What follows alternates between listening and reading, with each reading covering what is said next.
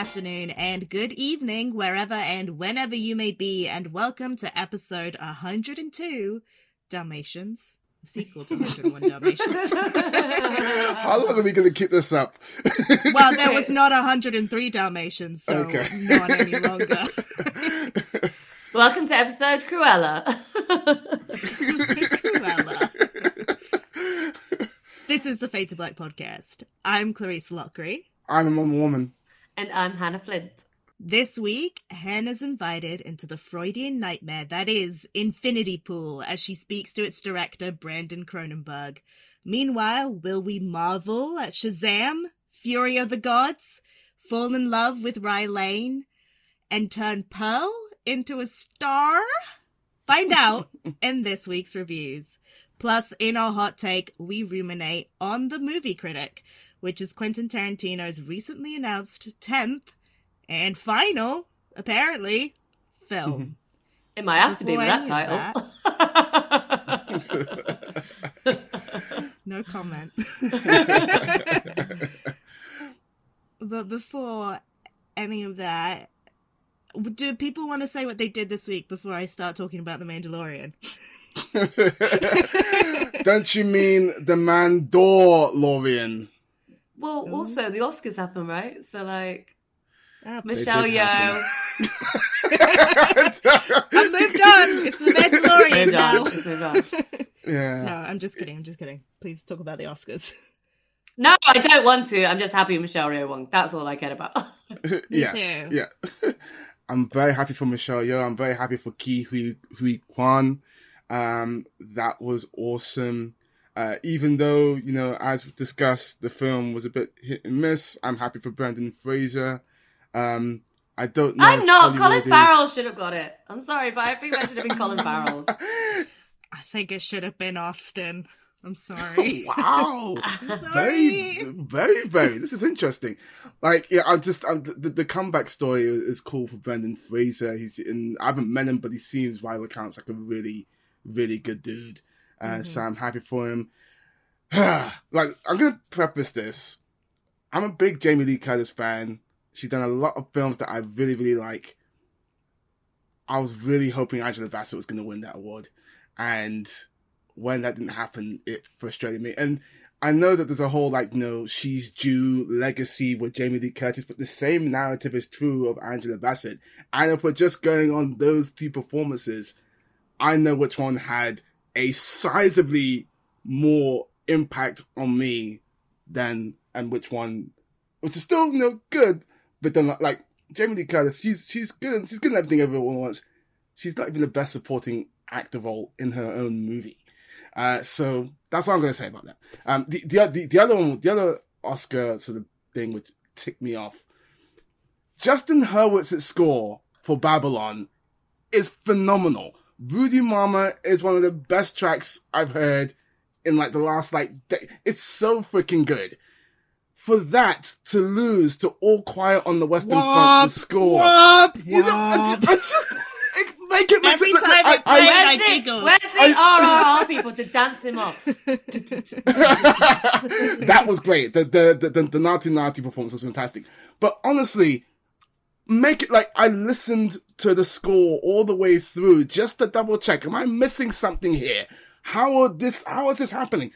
Aside It's from maybe two or three like tracks, I was thoroughly bored. and not everyone has the But it- exact but same the- opinions as a modern No, woman. when it comes to this, it's objective because it's I just not I can't objective. It cannot be but I. I can't fathom somebody listening to the Babylon score and then listening to the All Quiet on the Western Front score and then saying, you know what, I'm gonna vote for all. It doesn't.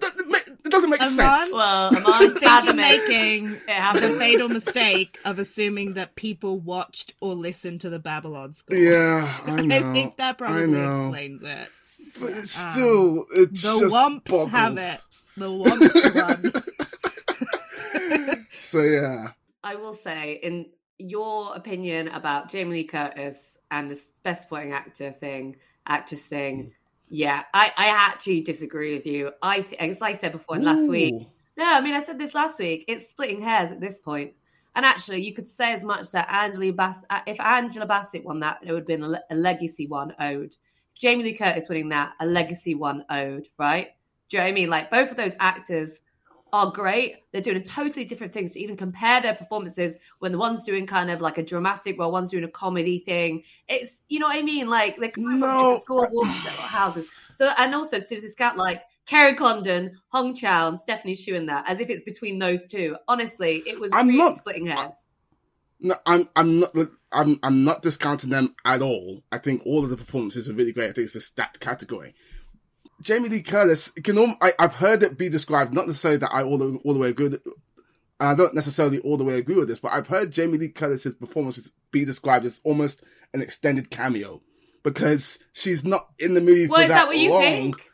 Well, so I what? said Judi Dench was in it for like it. three minutes. She won Best Supporting Actor in Shakespeare in Love. Neither like- is Angela Bassett. She has Angela one Bassett can scene. almost be the lead actress of the film she- before she goes No, out of the film. wasn't. That movie's two hours She forty in minutes, and she has that amazing opening sequence, which is our Oscar sequence. And this is the thing. I'm telling you, I love her in this. She is amazing as Queen Ramonda. But like, I do feel like again, it's splitting hairs, and I understand there's a whole thing as well. Like, you know, would I have preferred a black actress to have won that? Maybe yes, but also again, Jamie Lee Curtis has not. It's not like she hasn't had a storied history of doing roles, and actually, what she did with that I- character was uh, it was just transformative. I think. Ah, But again, again, it's splitting hairs. So I just, know, I, think yeah, this you're idea right. that it's like, Yeah. you know, Jamie Lee Curtis is not as deserving of it. She's only getting that. It's kind of like, well, you could use that same like argument about Angela Bassett for what she did in Thingy and the amount of time that she was in here, and do you know what I mean? That sort of thing. I don't know. And I don't want to make that argument because it kind of is kind of reductive to how great all of them are. And this is why awards are shit because it creates losers out of people when actually every single performance bar Ana de Armas was amazing. All I know is they made Angela Bassett upset, and that is a crime. Somebody should be arrested. End of. Well, I think this is the problem with the like awards where we are with the like history of the Oscars now is that Angela Bassett should have won one like decades ago. Mhm. And so we have this like backlog of incredibly talented actors who haven't won anything because of like weird, well, not weird, just biases in the academy. Um, so it's like I I don't think her performance in Wakanda Forever ranks anywhere near the top of her best performances ever. But like that it's because that was the movie that had energy behind it for her being supporting actress and like had the campaign and the publicity. It's like it felt like everything was resting on this this movie where she had one incredible scene and then just did exposition for the rest of the movie She had more than she had like three. I don't well I don't remember. Okay, them. I we've been remember that talking for like scene. 10 minutes on this thing. Can we talk about the Mandalorian now? okay, uh, Chris, the Mandalorian. Go. Mandalorian. When yeah, Doctor Pershing was like, "Oh my god, it was a trap," and then they Mm. like crash zoom to the um. yeah, my God, oh, I are love that. Um, Into the kind of. Oh the, my God, what are they exactly, called? the The- Colonel Ackbar creature. yes, What's the, um, are the it's the names? name of the food. What's the octopus ring? Calamaris. Calamaris, yeah, that's it. Calamari, Yeah. And it just Um, stopped, and the guy was like. that It pause was- afterwards it was was- great. sort of cringe. Like I, it was really stupid, but I, I, I don't know.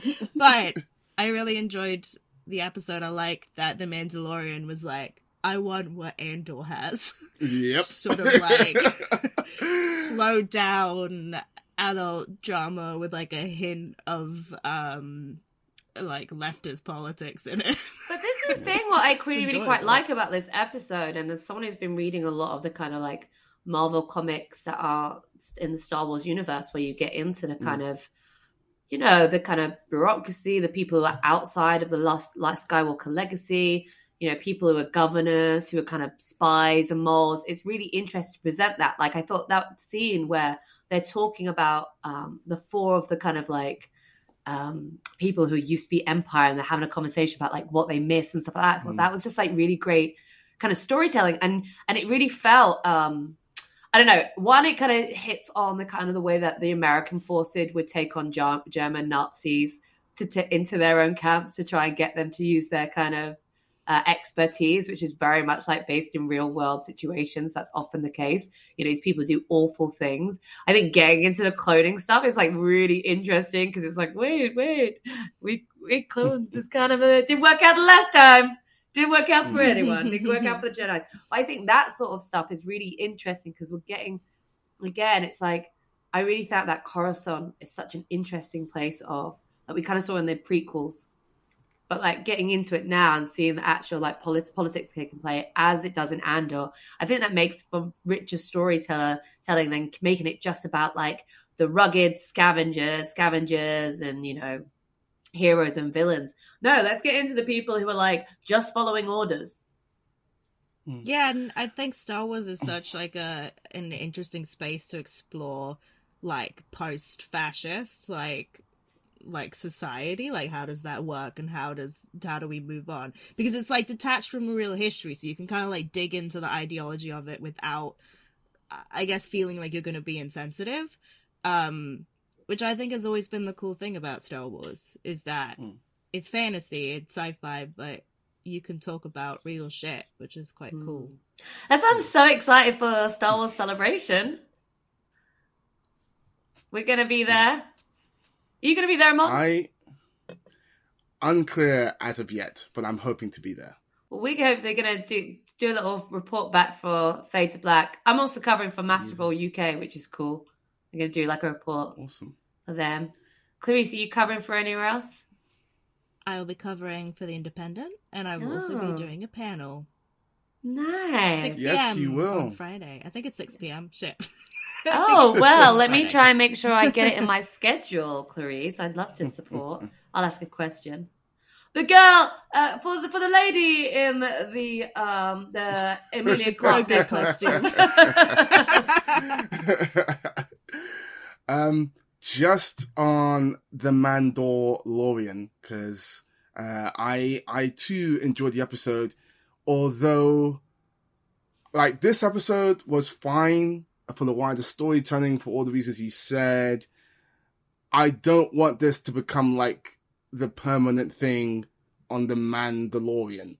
Like have it be the Mandalorian and not the Mandalorian. I could take one episode of that, but that was not necessarily why I tune in for this particular show.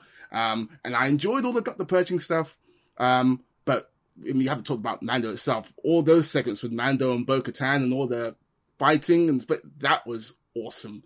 I really enjoyed that. And Bo Katan joining uh, Din Djarin's clan, I did not see that coming at all. I, I kind of did. Very, really because I think, I think it's a very interesting previously. Well, if you think about her history, she's previously gone to an extremist side, um, away from the kind of pacifist nature um, of her family. But no, I just think yeah. she's a, she's a power player, and I think she mm. is lost. And I think sometimes she needs people behind her. And I think she adopts what it needs to be done to be in power again. Um, and so I wouldn't be surprised if there's some more double crossing later on. Oh, for sure. I, she is the wild card of the entire she season. She is so me. wild. I did really enjoy it when um when Grogu when there's that bit amazing one of the best actually. I really enjoyed that uh dogfight between the tie. It was so good. And that was great. I really liked it. The way like Grogu's yeah. like presses the button it's like He's like, "Well, not for me." yeah. yeah. Yeah. Final thing before we move on to the show: Ted Lasso is back. Uh, I've seen the first few episodes. It's really, really great. Yeah, except um, for that Field so, of Dreams yeah. joke did not land at all. Made no sense. Made no sense. I really enjoy it, but like, there's no way a room full of sports journalists, aged between like I don't know, twenty and like sixty or something, aren't gonna know the movie Field of Dreams by Kevin, like starring Kevin Costner. It's like an iconic movie, especially like a sports movie. But they tried to do a joke as if no one in the room knew that movie. It's like bullshit, bullshit. It's now a bad time to say I haven't seen Field of Dreams. no, there's there's, uh... there's there's some gaps, but again, you're not a sports journalist, and honestly, that that film is so famous. You you even know the words, don't you? Like if you build it, they will come. Like that's Field of yeah, Dreams, right? Come on, like yeah, everyone. Yeah. You don't even have to see it to know that's the thing. You that's what annoys me. It's like, oh mm. come on, this British American, like oh, that's the reference and, they make. Oh, They basically Yeah. it says like or something about a court, like Kevin, like Kevin Costner in a cornfield, and everyone's like, "What?"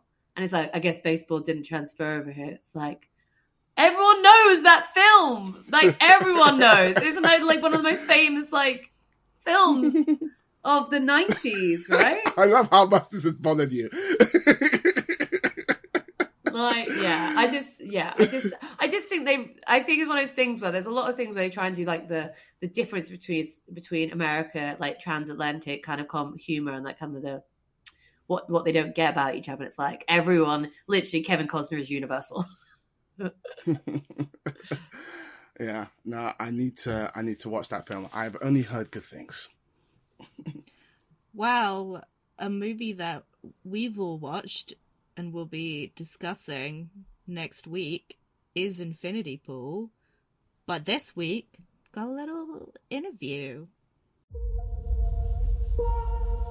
I don't understand why we're doing this. We barely know these people. It's one day. Let's mix things up a bit.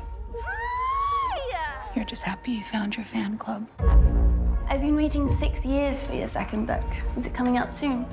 I'm working on it. What do you do for money then? You married rich. I actually came here looking for inspiration. My windows look into your infinity pool, and spend the afternoon on top of you. that is, I don't know if anyone knows Tegan and Sara. The song is actually Living Room, but you know, Ah, jokes must. Like that. Thank you so much. While staying at an isolated island resort, James and Em are enjoying a perfect vacation of pristine beaches, exceptional staff, and soaking up the sun. Guided by the seductive and mysterious Gabi, they venture outside the resort grounds and find themselves in a culture filled with violence, hedonism, and untold horror. And untold horror. A tragic accident leaves them facing a zero tolerance policy for crime. Either you'll be executed, or if you're rich enough to afford it, you can watch yourself die instead.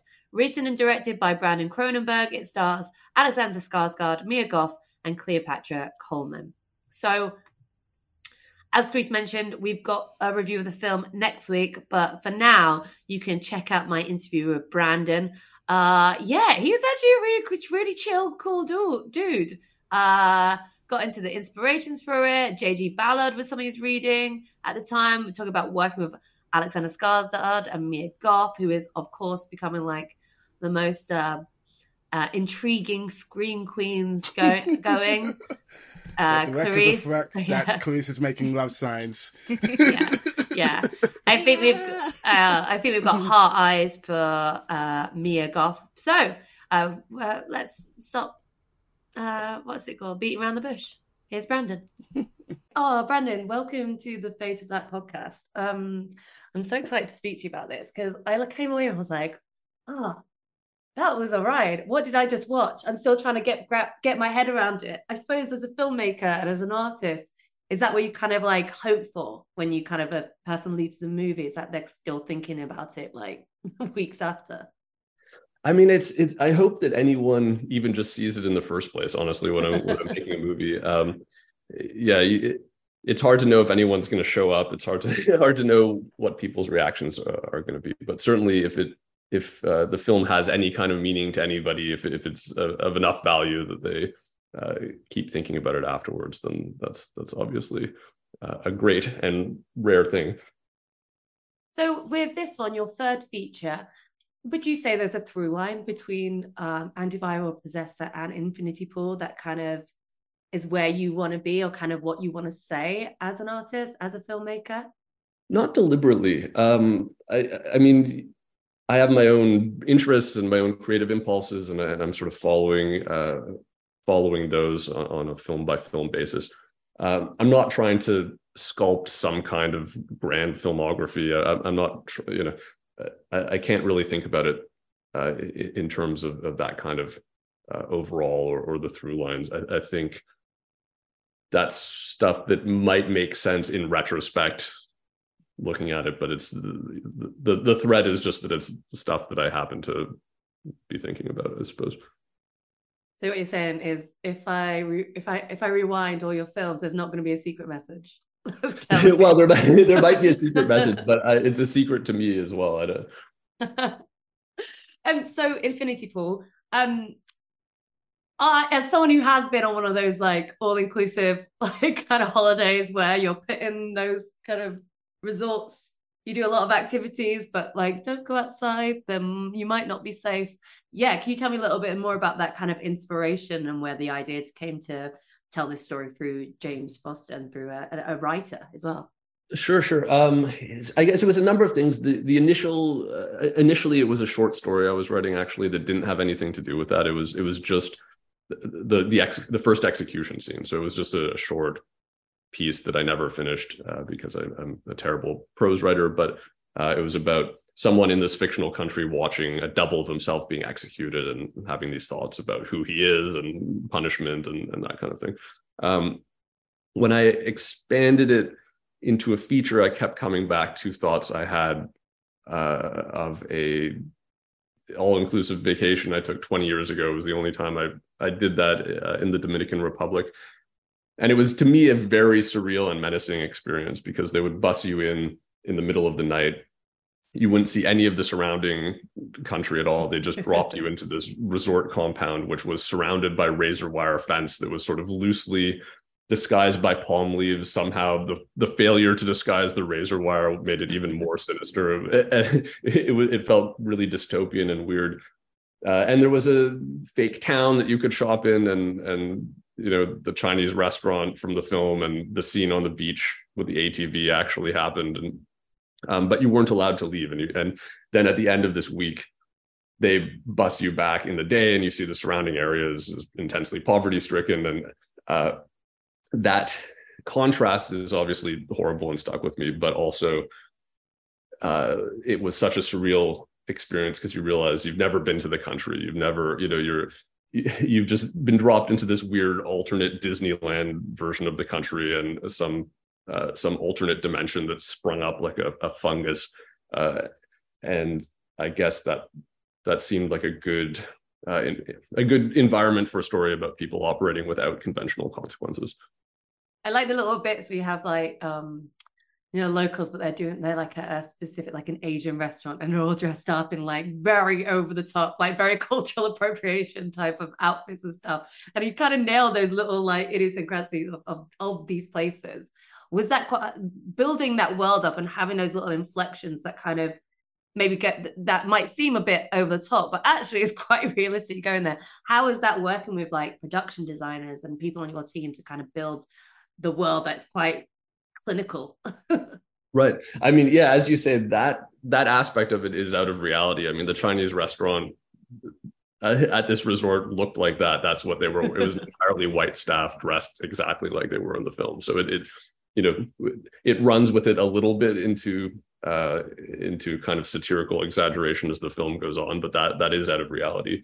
Um, the, from a production design perspective, uh, you know, it was uh, it was interesting and fun. I mean, my production designer on it was Zosia Mackenzie, who, who's brilliant, and uh, you know, we were working with some very weird and satisfying locations, and then building on top of them. So, for instance, the resort we shot at is a resort in Croatia that was built during communism, and the, the, the, there was always a bit of an Eastern Bloc uh, kind of riff in, in the script a little bit, but it it, mm. it uh, was affected by the real world histories of, of these countries and the real world, uh, you know, the actual communist histories. The Volgas, you know, the the, the police drive uh, the cars that communist politicians would drive in Hungary. We shot half in Hungary, half in Croatia. That Croatian resort was built during communism initially, and so it has this very intense brutalist, uh, striking brutalist structure uh, at the base of it. There's a sister resort up the coast that we sadly never got to visit, but I've seen photos of it because it's in disrepair and, and it's this like brilliantly, uh, you know, brilliantly post-apocalyptic landscape. Uh, but this one was bought by a Croatian uh, a rich Croatian who decided to turn it into a resort where each section represented a different part of Croatia. And so it it's actually even weirder in reality than it was in the film. There's like a child's hotel with a giant octopus on it, and this fake Dalmatian village, and this sort of sexy swingers club, and then a weird, you know it, it was a strange collage. So we started with all this great stuff, an old communist power station, and uh, all these uh, locations, and then Zosia took what's there and was able to to use that as inspiration to to expand on it and was giving the uh giving like the place the country kind of a fake name and keeping it very abstract part of hey we don't want to get make uh, like upset anyone. Because it's quite difficult isn't it? Like i look think about like top gun maverick and how they go to great lengths not to reveal who the enemy is. They got like you can't see their face it's like i mean i think it's iran but we don't want to create we don't want to create drama. It's part of like not um creating a fictional kind of world which speaks to a lot of things. Is kind of we don't want to like tarnish these places with a or false impressions.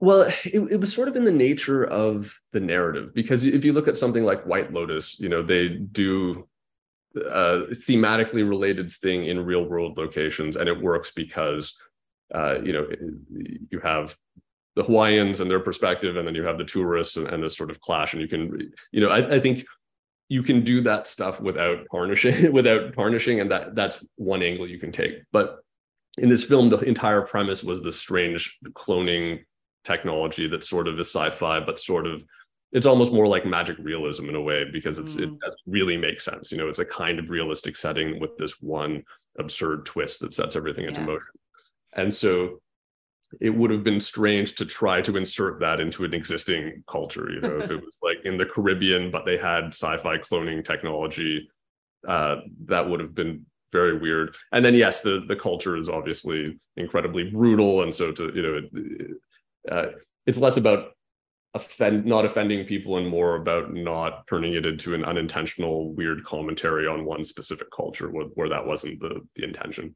You mentioned white lotus there. A lot of people saying this is calling this white lotus for sickos. How do you feel about that label? It, you know it's fine. I mean white lotus is very successful so that that's nice of them. Um i think they're I think they're different. Uh, they, they, share DNA. Obviously, there, there's you know some of the uh, there's a there's a wave of satire that's sort of related in, in terms of its social commentary. I think Infinity Pool is part that, but also part another thing. I, I don't know if it's uh, it, it's it's related to those films and, and that series on a certain level, and that's fine. I'm not you know that's that, that's great. If it gets people in, if it gets bums on seats, if it gets bums on seats, it's just if they, if they go in expecting White Lotus, the bums are going to be yeah. a little bit confused because I did not come away thinking, oh, this feels like a white, like in the most barest sense of this is taking place at a resort and it's about kind of eat the rich privilege. Um, but I thought it's really interesting. I think about like doppelgangers as like something like Edgar Allan Poe, and then you look at like the prestige about the cloning and kind of. Uh, was there anything that you took inspiration from when you were kind of designing the machinations of how you wanted this cloning theme to run through? Not specifically. I mean, I like those stories and and you know I've grown up watching those films and reading those stories and and so you know they're they're in my brain somewhere. Um but it wasn't it wasn't specifically a riff on on those things. I mean they they kind of i don't know how to i don't know how to cite my inspirations because they all just sort of mash up together into a weird kind of loaf uh, that I keep at the back of my brain and gnaw on like a rat as I'm as I'm working. You know, it's not um, it, it's usually not something so specific.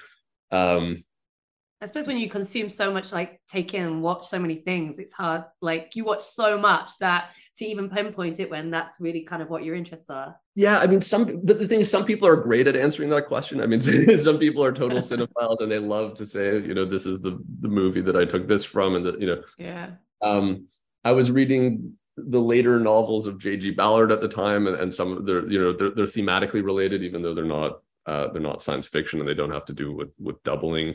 I was reading um, a collection of essays on on personal identity. You know, the, the, there's the tradition of the mm. personal identity philosophers who write about what it is to be.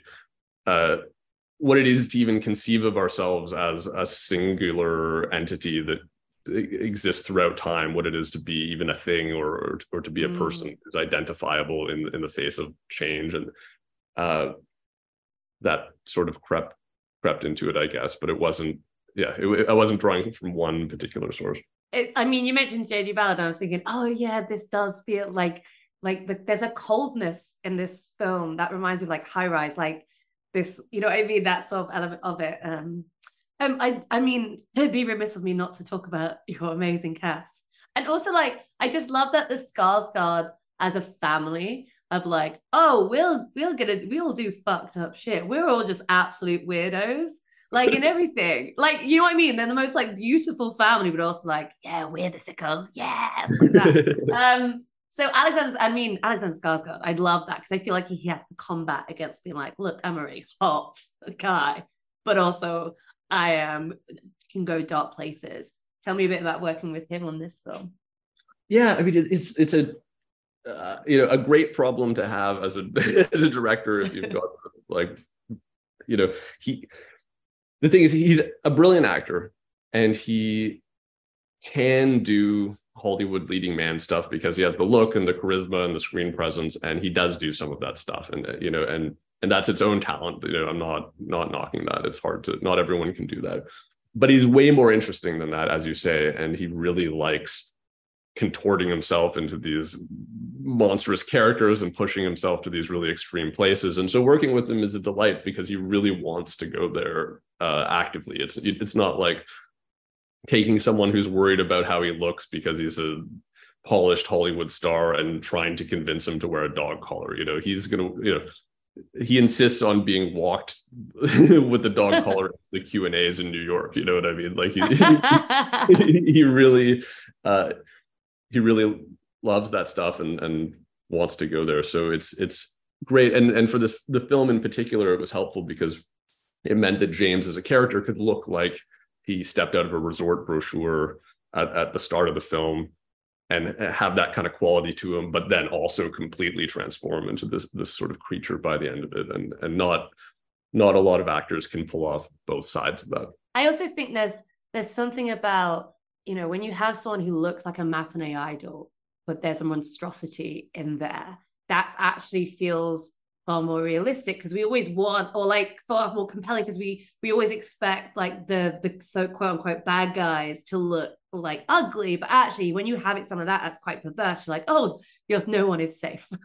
Absolutely which is also more realistic. I mean it's it's uh yeah there's there's a long history of of ugliness or imperfection being a sign of of you know uh poor morals or, or whatever i've been in art. But actually the, the greater danger is the perfect sociopath you know. Yeah patrick bateman like exactly yeah. like all that. Um, exactly. and and mia goth i mean just there's that bit and i'm sure so many people talked about this but there's that bit where she's like screaming at the bus. It's like passengers off the bus.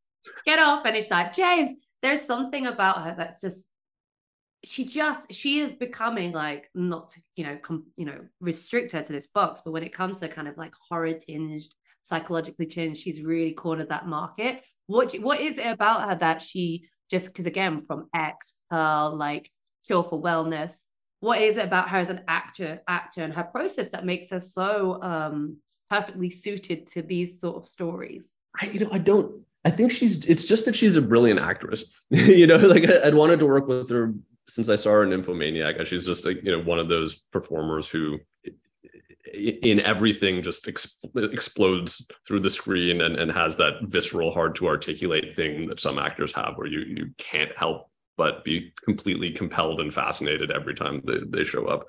Um, so i i've been wanting to work with her for years. I was thrilled that, that she wanted to do the film uh, she hadn't come out with X or Pearl yet. She was actually in the middle of shooting Pearl and in, in, New Zealand when we first spoke, and uh, she did those films back to back. So uh, I didn't know what those were going to be, and it's sort of a uh, an an interesting coincidence that this is you know part of a, a string of, of horror films uh, that she's done recently. But I mean, she will she will say uh, and I know this because we've done a bunch of press together, that, that, she chooses her projects not based on genre, but based on uh, liking the filmmaker and liking the character. And so I think these characters across you know, Ti West films and, and my film, I think gave her uh, an opportunity to do something really satisfying. You know, obviously for, for someone like that, there, there's a, a juiciness to having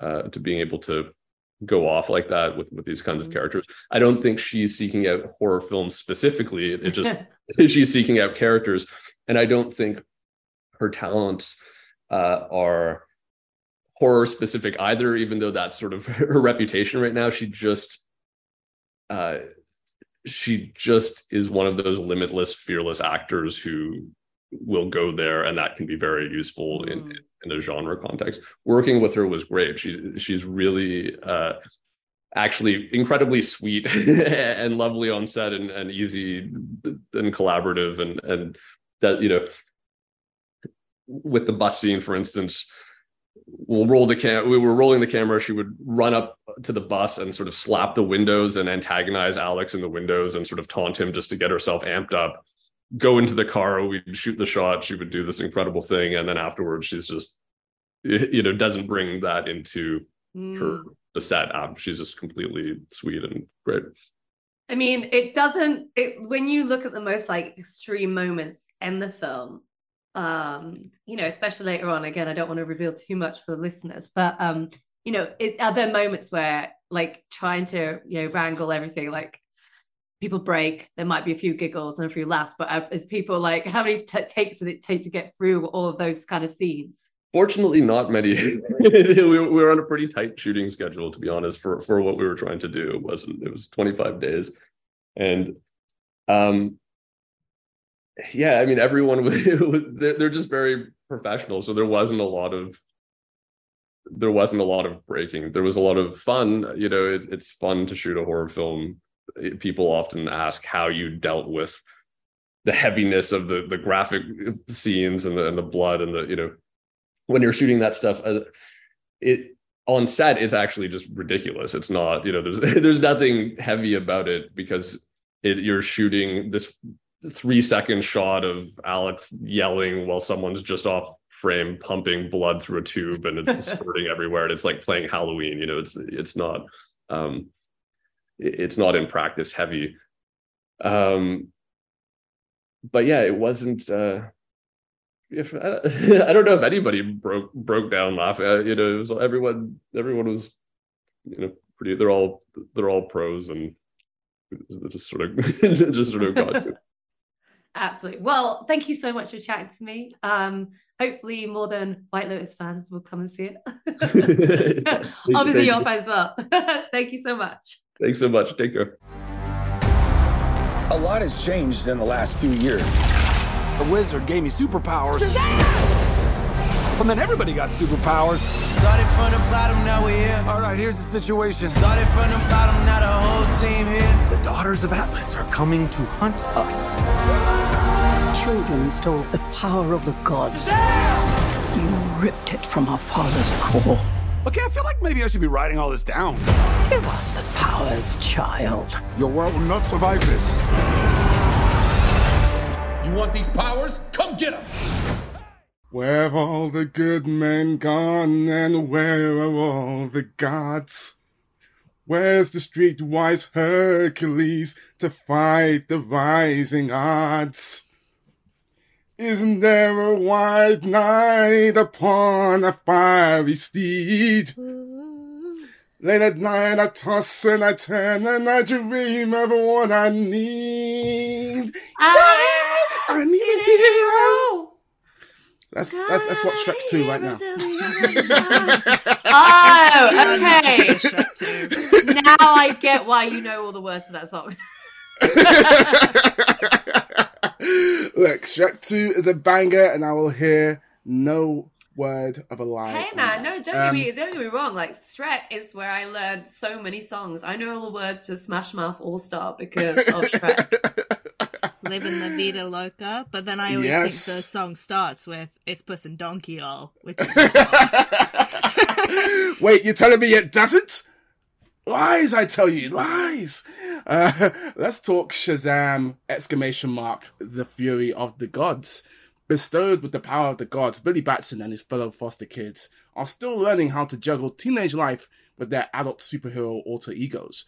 When a vengeful trio of ancient gods arrive on Earth in search of the magic stolen from them long ago, Shazam and his allies get thrust into a battle for their superpowers, their lives, and the fate of the World. This is directed once again by David F. Sandberg, returning for the sequel, and written by Henry Gayden and Chris Morgan, and it stars Zachary Levi, Asher Angel, Jack Dylan Grazer, Rachel Zegler, Adam Brody, Ross Butler, Meagan Good, Lucy Liu, Djimon Hounsou, and Helen Mirren.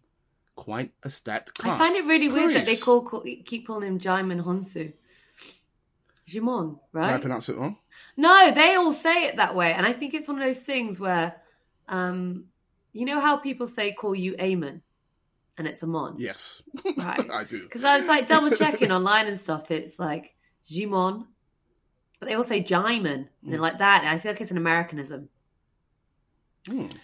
I don't know. I think, but he, I think he's the type Yeah, of person where he's I so think- used to people saying his name incorrectly that it's like Jaimin, Jimon, Yeah. whatever you want. I called him Jimon when I was. I also school. feel like Gmon is how a French person would say Right. it, so it might just be like the Americanized.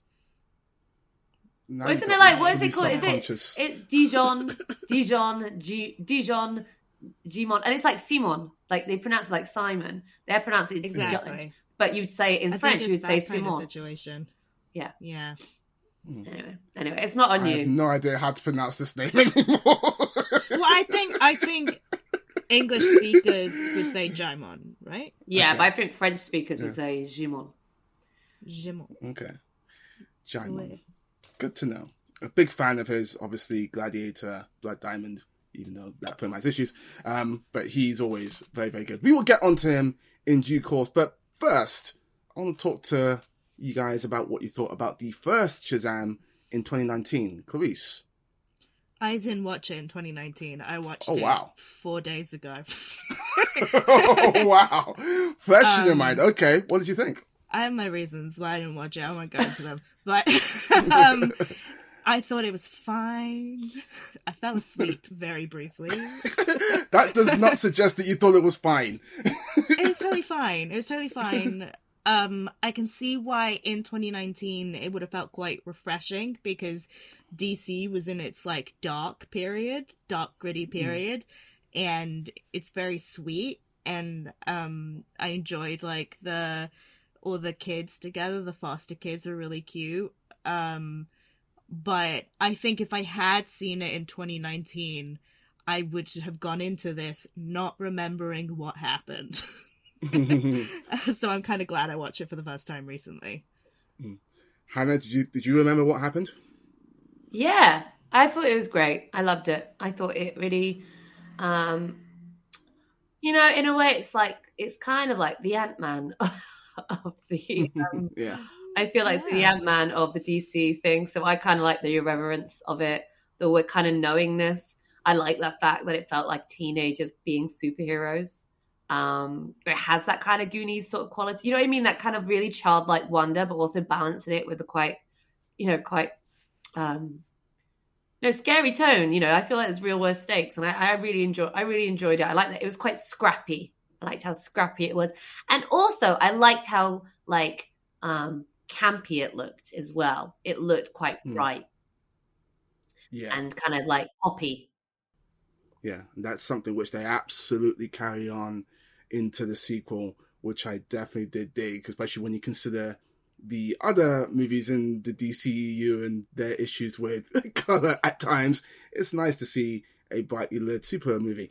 Um, let's talk about Billy Batson. I really liked his arc in this. You know, imposter syndrome is something which everyone on planet Earth uh, unless you're a small child probably can relate to. Um, and that is absolutely what Billy is going through uh, in this film. How do you feel that arc progresses over the course of the film? Do you find it effective? Did you find it not effective? What do you what say you, Chris?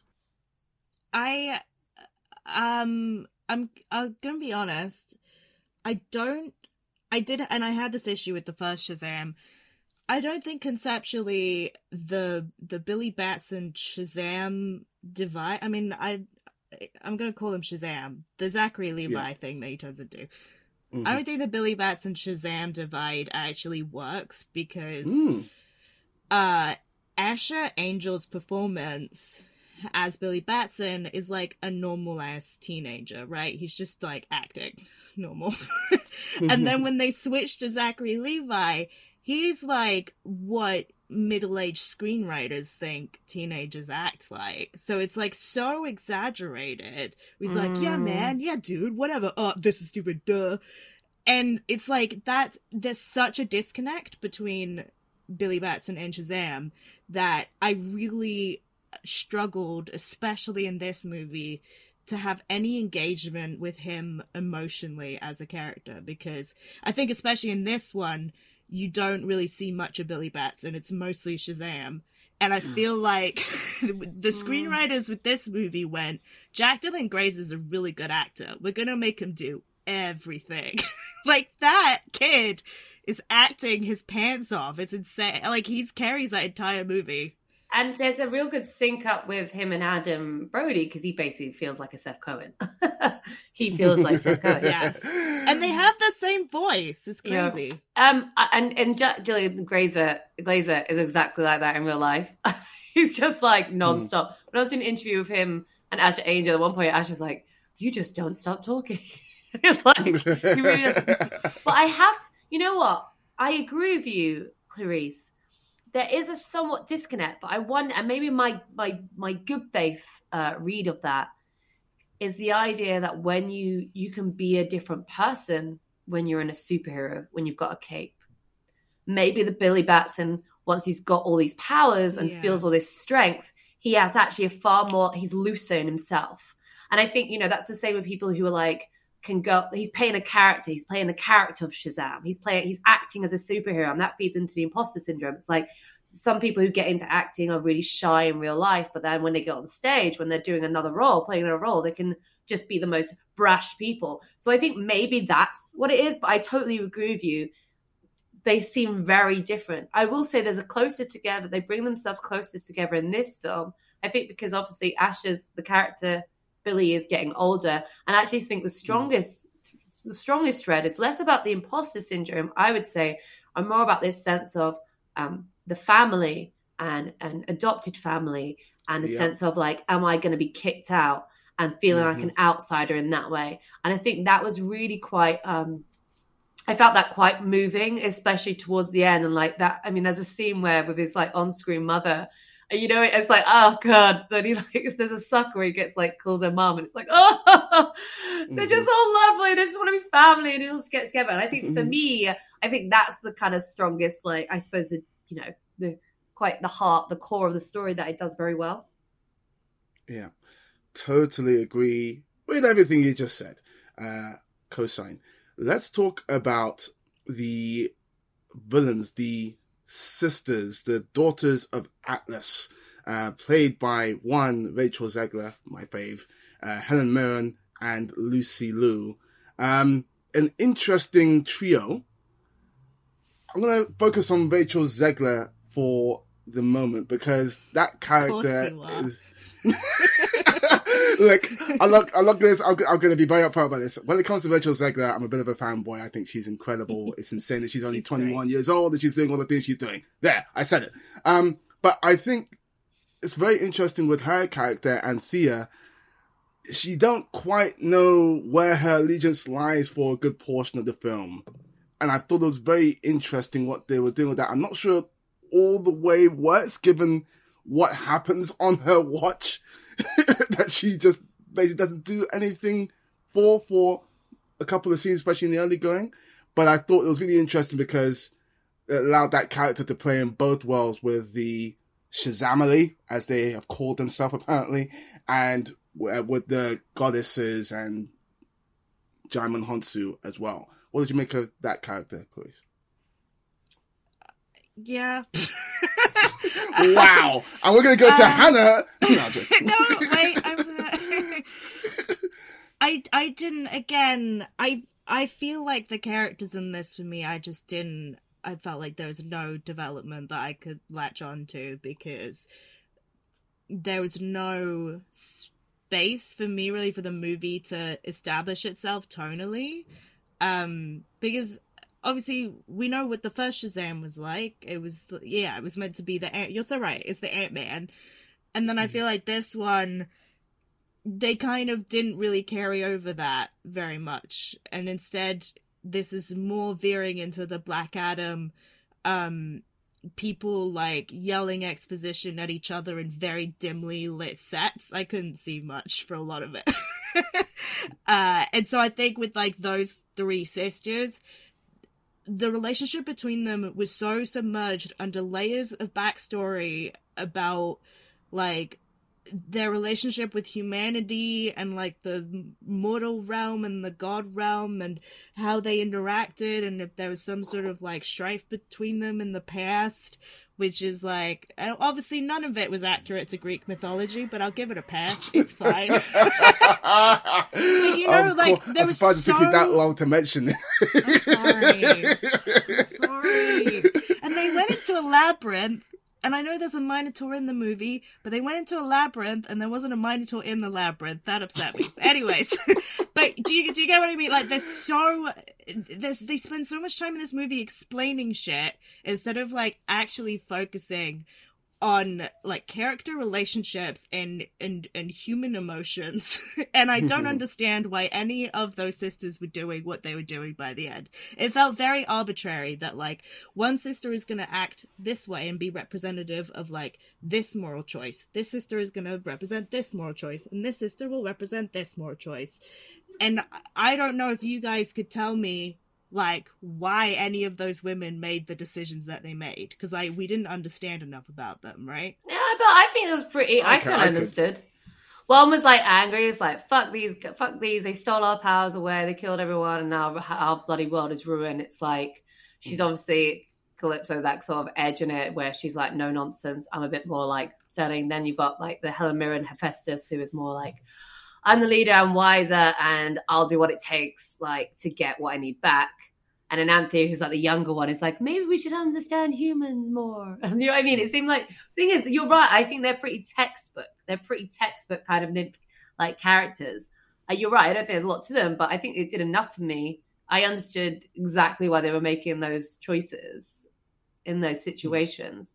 Because again, I think it gets into like what's the fundamental thing is like the Shazam family get their powers because their powers been stolen from gods. It's like, wait a sec, oh God, hmm. no wonder people are mad. Do you know what I mean? Like, no Yeah. wonder they've got an excuse to be mad, and then they do bad stuff with it. I think it kind of like feeds into that hmm. the Wonder Woman kind of uh, church of it, which of course, you know, makes sense as it goes in. And again, like it's, I, I, I'm not, I, I don't get mad about the mythical stuff when it's already creating its own myth, mythos. Do you know what I mean? It's own, it's creating its like mytho- own mythology based on mythology rather than saying this is a carbon copy. So again, I don't.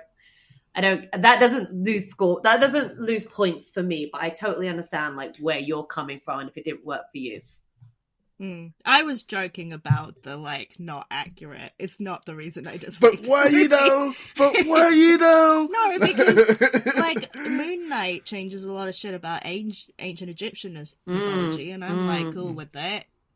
I'm mm. just joking. Yeah, but that's It's because just Moon that stars. Oscar Isaac. Yeah. That's what this film needed for I to like it. Oscar Isaac was not in the film, therefore Chris Yeah, Christine and is two more of the characters should have been mentally ill. That's my problem with this. I really liked all the mythical creatures. I mean, I love Greek mythology and Roman mythology, and, and so I thought it was quite fun. And I like the way they riffed on again and making it fun for kids. I sometimes forget about this as well. It's like, you know, these are children char- children characters, and this is a you know twelve A or whatever. Young kids are going to watch it, and I think there's some really great moments in there that I'm sure some little girl's going to be like, "Oh my god, that's so funny! Mhm. That's a really well handled version of it." Yes. Yes, it's very Yes. knowing and it kind of cheesy. I quite like the campness of like the divaishness of these like the goddesses who were kind of like had no time for japes. They were like, "We mean business. You guys need to stop making jokes." I really like the way Helen Mirren just beat the shit out of everyone as well. Yeah. That was quite fun Yeah, to watch. that was one of the best scenes. Let's talk about the action a little bit before we move on. Um, it it definitely has that third act issue that many superhero movies have, which is just big old lightning, thunder, all the rest of it. There's also one scene. it felt very weird given what was going on, but basically all hell has broken loose on the city, and they've noted that and then they have like a good two to three minute sequence where it's a really emotional heart to heart moment. I'm like, how many people are dying while they're doing this? Oh yeah, if you're weird. Philadelphia. yeah, that, Who cares? that does. I really hate that. It's like move on. yeah. Yeah, Yeah. that doesn't. Um, do. That They're doesn't- a But- scrappy people, the Philadelphians. They take care of themselves. I'm allowed to say that because my family's from there. And one thing I will say, I noticed compared the Ant Man comparisons. I like that it most of the action does take place in Philadelphia, in the city. Yeah. Some people, like real Mhm. people, were getting killed in very quite uh, nasty ways.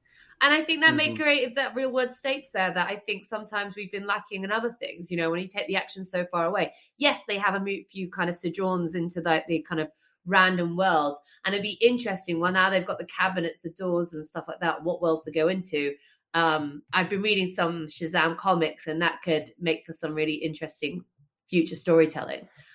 I yes. Well, I I like conceptually what you're saying, Hanna, about showing off Philadelphia, but I I did notice that half of the fights took place in warehouses. Um, and it made it look like Philadelphia was mostly warehouses, which is not. and I would have loved to have seen like a because I guess I don't think they actually shot for the most part in Philadelphia. So it would have been nice to have like seen more of the Mhm. city because it's actually a really nice city. And What I- do you want? I- there was a bridge.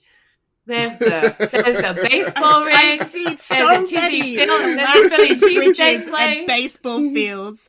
It's the same three locations in every superhero movie. They fight in a You're right. warehouse, they save a collapsing bridge, and then some shit happens in a baseball And of field where the course- baseball field starts collapsing. Like I just I'm begging for a fourth location. I did really enjoy the specific product placement of that specific Philly Oh cheesesteak as well. God. Is that the best? Oh, I thought you were going to talk about the Skittles. That's what. No. look, look, let's, let, let's let's say let's say that for spoiler section. That's Um, not a spoiler that there's an ad for Skittles. It's Yeah, on the there is. Skittles Twitter account right now that one of the characters looks into the camera and says, Taste the rainbow. they do. and it's awesome. I cackled. thing is, That there's was one of the always going to be moments product placement in movies. I think it's really True. funny when they do it in such a cheesy way like that, where it's like, oh, Mm. this is so lame, but I love it. but the Philly cheesesteak, I don't think it was a real place. I didn't recognize that name. It just seemed like it was. I don't know if it's like a, a mm, yeah. That's why I was interested. I didn't know if it was like a real place or not. Anyway, sorry. Not one of the famous Uh, ones. Let's go to our verdicts on Shazam: The Fury of the Gods. Clarisse, should people taste this fury? No, I'm sorry. Skip. Which I always feel like I have to clarify this. DC has made some of my favorite comic book movies, but when they make a comic book movie I don't like, I I it gives me a headache. I don't know why. There's something about the way this and like Black Adam how they were shot. I literally had a headache at the end. But can we agree at least that this is a better movie than Black Adam? Because my gosh, Oh yeah, it was. It made more sense. I vaguely understood what was happening. Um, so I will give the movie points for that. Yeah. I will say something nice about The Rock. His suit for the Oscars was fire.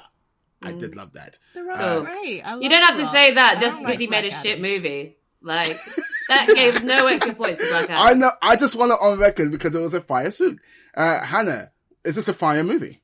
I yeah, I had so much fun with it. I thought it was great. I had a, re- a really great time. Great time.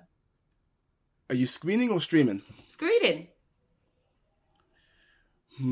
Hmm, I'm going to say screen uh, because Rachel Zegler is the best. Um.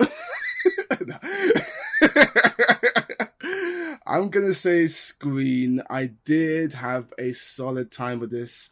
Um, if we're gonna, if you if we were gonna do star ratings, I'd probably put it a high three, uh, be around the same as the first movie. Both very, both very enjoyable, but not ones which are to be in the upper echelon of any superhero movie rankings list that I may do in the future. Uh, Hanna, Clarisse, I know you wanted to talk a little bit spoilers, so if you have not watched this film yet and you're keen to, skip ahead to the next section. This is why we put this timestamps on because we love you and we want to help you out. So, if you have not seen the film, skip ahead. if you have seen the film and you want to talk spoilers, Hanna, take it away. So I'm just so I'm on hand gestures were so intense. I loved it. I thought he was about to like drop us, drop some of the hottest bars. Um, uh, I mean, Wonder Woman was the spoiler, isn't it? In this one, which kind of makes sense. Fear yes. of the gods. She is a god. I have to say, mm-hmm. um, I really liked that she turned up at the end, and I ha- I, re- I think Gal Gadot really sold that she's in mourning. She looked so sad. She just looks mm-hmm. so sad, after, and it's just like, oh my girl. What did you think, Clarisse? Didn't you think she kind of captured this kind of like lonely person Steve's what gone? was she sad about? Oh, because he's Steve, Steve, Steve, Steve. It's been a while. It's been Steve died. Get over it, girl. um, yeah, I, I the her theme was very loud when she turned up. I love God. It felt like, I'm gonna be honest. That entire scene felt like a wrestling entrance, and I feel like someone off screen should have been like, "Coming into the ring, the daughter of the Themyscira, the living power of the yeah. body, the powers of Zeus. It's Wonder Woman." And then she like, um, yeah. I mean, she was contractually obligated to do it. I I presume, so it was fine. I liked it for what it was. I did like that they actually it was Gal Gadot because earlier in the movie there's a Wonder Woman gag, and it felt a similar thing to what they did with the first movie, Superman gag, and that they showed the entire torso but not the head because it's not the actual actor; it's just like a, a stand-in or stunt woman or whatever. So the fact that she actually showed up was cool. Oh my um, god, the whole thing but, when it did at Djimon Hounsou's face, that was hilarious. Yeah, yeah. Um, so that was cool, but given the way DC is about to go into this soft reboot era, given the fact that we know there's no sort of more Wonder Woman sort of films or anything coming out, there's a it, it lessened my excitement a little bit. Like typically, I just compare it to like how I typically feel when a Marvel cameo really, really hits. I'm walking out the cinema pumped. I'm talking about where they're gonna appear, and obviously that's not something that we can do with this uh, one. But you know, for what it was, it was okay. Um, the post credit scenes, which I have not seen, but I've been told what they are, uh, because in our screening, I saw it with Hanna uh, at a junket screening, and they elected not to show us the post credit scenes for some reason. I don't know why. Um, but Clarisse, I know that you had thoughts on at least one of these post credit scenes. I'm just. don't drag. Don't drag my sweet babies into this. Leave them out of it. it just doesn't make sense. And by your sweet babies, you mean who exactly? The people from Peacemaker, Harcourt and Economos. Mm-hmm. Because it doesn't make any fucking sense. I think I said this with Black Adam. Like, Amanda Waller in charge of Task Force X, right? That goes tits up during the Suicide Squad and so she's like in a lot of hot water because her employees literally assault her and and mutiny so at the start of peacemaker both of them have been demoted that's why all of peacemaker happens because those two have been demoted and then at the end of Peacemaker, sorry, spoilers for Peacemaker. yeah. Like Task Force X is exposed to the public, so Amanda Waller is is in even more hot water. At what point in this timeline is she suddenly in charge of the Justice Society? And at what point in this timeline are Harcourt and Economos suddenly promoted from like technicians, which is basically what they were, to to her like secondhand people. It makes no sense. But again, I can't all, live all... like this. again, you know, it's going to be interesting once Flashpoint, once the Flash, which again is a movie that is still happening somehow, um, happens. Um, you know, some things I predict are going to be reset and we'll have more clarity on the questions that you have, Clarisse, in terms of where people stand in the hierarchy of organizations and who leads who, etc. Uh, I liked the caterpillar though. like I don't know who he is. but I like him. he's he's cute. From the fury of the gods to the power of love, it's time for Rye Lane. It's Dom, right? I'm Yaz. Nice to meet you. Gonna meet my ex for the first time since the breakup. And you're still calling it the breakup. I Thought we were fine. We were better than fun. We moved in together. But we had Hamilton tickets. It's a serious commitment. Right? So, what happened? She cheated on me with my best friend. You cheated on Dom with him. Oh, that hurts a little bit. I mean, I get it. The arms are nice, but why'd she even talk about? Are you just gonna sit there and let her say that to me? Well, she said my arms are nice. Here I go, here I go, here I go again, girls. What's my weakness? Rom coms. You know that's right. you know that's right. Yes. Uh, if you remember last week, we spoke to Vivian Oparah, who plays Yaz, one half of the rom com double double header in this beautiful film set in South London. So Peckham, Yeah. stand up. Peckham, Brixton, Yaz and Dom, two hmm. twenty somethings, both reeling from bad breakups, connect over the course of an eventful day in South London, helping each other deal with their nightmare exes and potentially restoring their faith in romance. Directed by Raine Allen-Miller and written by Nathan Bryan and Tom Melia, Riley stars Argyle Vivian, David Jonsson, Alice Hewkin, Munya Chawawa, Simon Manyonda, and Karene Peter. So, um, uh, Amon, let's go to you first. Uh, is this the rom connaissance we've been waiting for? uh, in some ways, yes.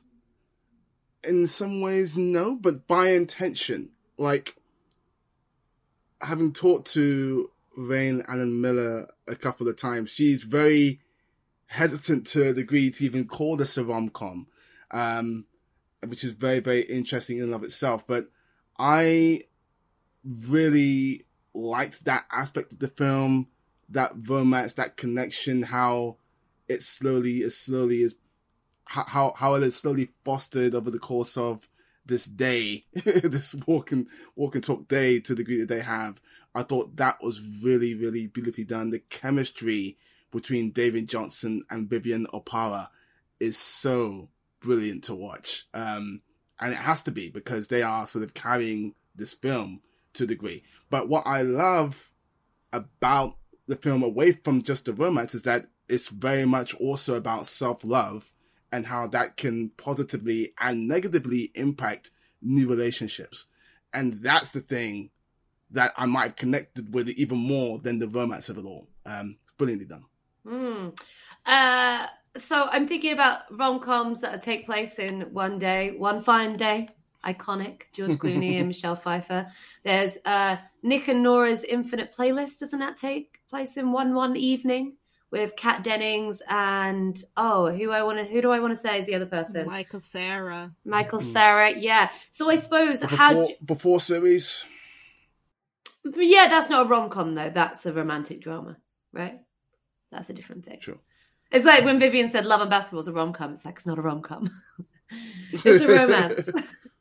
It's a romance drama, but like uh, for me, rom. I mean, the fact that Colin Firth does a cameo in this for me is like, sorry Mhm. if that's spoilers, but like, come on, it's you know, I won't say where, but like it knows it's a rom com. But my point was, Mm. um, how does the structure of this kind of work? Would you say it works in its favor that it's actually quite self contained, that all the stuff happens in one day or thereabouts? Yeah, I mean, Amon, it's funny you say the yeah the I would say the Before Sunrise the trilogy is is not a rom com, but I think this movie like borrows quite a lot of the structure where it's like it's very unstructured, right? It's Mhm. just they they have like pinpoint events that they gravitate towards. Um, but other than that, it's really about like the relationship between them developing and their conversations. And I was so struck, like halfway through the movie, thinking, "Oh my god, it's been so long since I've watched a rom com where." I actually believe the two people are falling in love. And the Hmm. movie has made space for that because I feel like I see it over and over again in in or not even rom coms, just movies where people are meant to fall in love and they're just like acting normal for 45 minutes and then at the 45 minute mark they're like, oh, I guess we're in love. And it's like, this Mm. is so natural and it's so well developed. And like, you can just feel like the sexual tension between them building, like slowly, but like it's happening and you can see it. Mm. And that was so great. And I enjoyed that so much. So much. yeah, I definitely. That's why I, I think sometimes it captures. Sometimes you have these moments where they're quite random, but actually that creates a bond. like you've gone through some, you're you're gone through, 100%. you're going through something together that feels so out of the ordinary that in a way you'll look at the other person differently, and you always have that thing together. And in a way, it's like, how do you respond to it? Like you, it's like, I mean. I mean, it's like that thing goes like it, there's something quite beautiful in the way that they experience these kind of different haphazard situations that only draws them close. They and it, it reveals more about each other. Um, Mm. what I really enjoyed about this film is, you know, I would say aesthetically and actually like k- kinetic pace of it had, of course, totally different. But like Boots Riley's "Sorry to Bother You," I really liked the way it was shot. Shot. I like the fact that it used a lot of these quite what's it called, like a perifocal? Is it like a lens where Fish it- eye The lens. fisheye. fish okay a fish eye lens for a lot of it which really made sure that um you know the city south london was as much as character as everyone else amon how do you think that kind of worked for you Loved it. Loved it because it showcases Peckham in a really great way. So not only have you got the characters and you're getting that, but the background and what is happening around them because of how it's shot, you get to see that as well. And the cinematographer Olan Collardy has worked with Raine Allen-Miller on some uh, other projects that she's done. This is a feature debut, but she's done adverts and short films. And for and full disclosure, I know Olan a little bit. Um, back when I first first started out in this film journalism game, there was a site which I started writing for called Yin and Yang, uh, which is now sadly defunct. Uh, but he and the editor of that site were friends, and so the couple of functions that we had, I met him. It's really cool to see him uh, sort of doing big things with this film. Um, and also, just while, while we're talking about the, the- it's so vibrant and colorful, and I love that.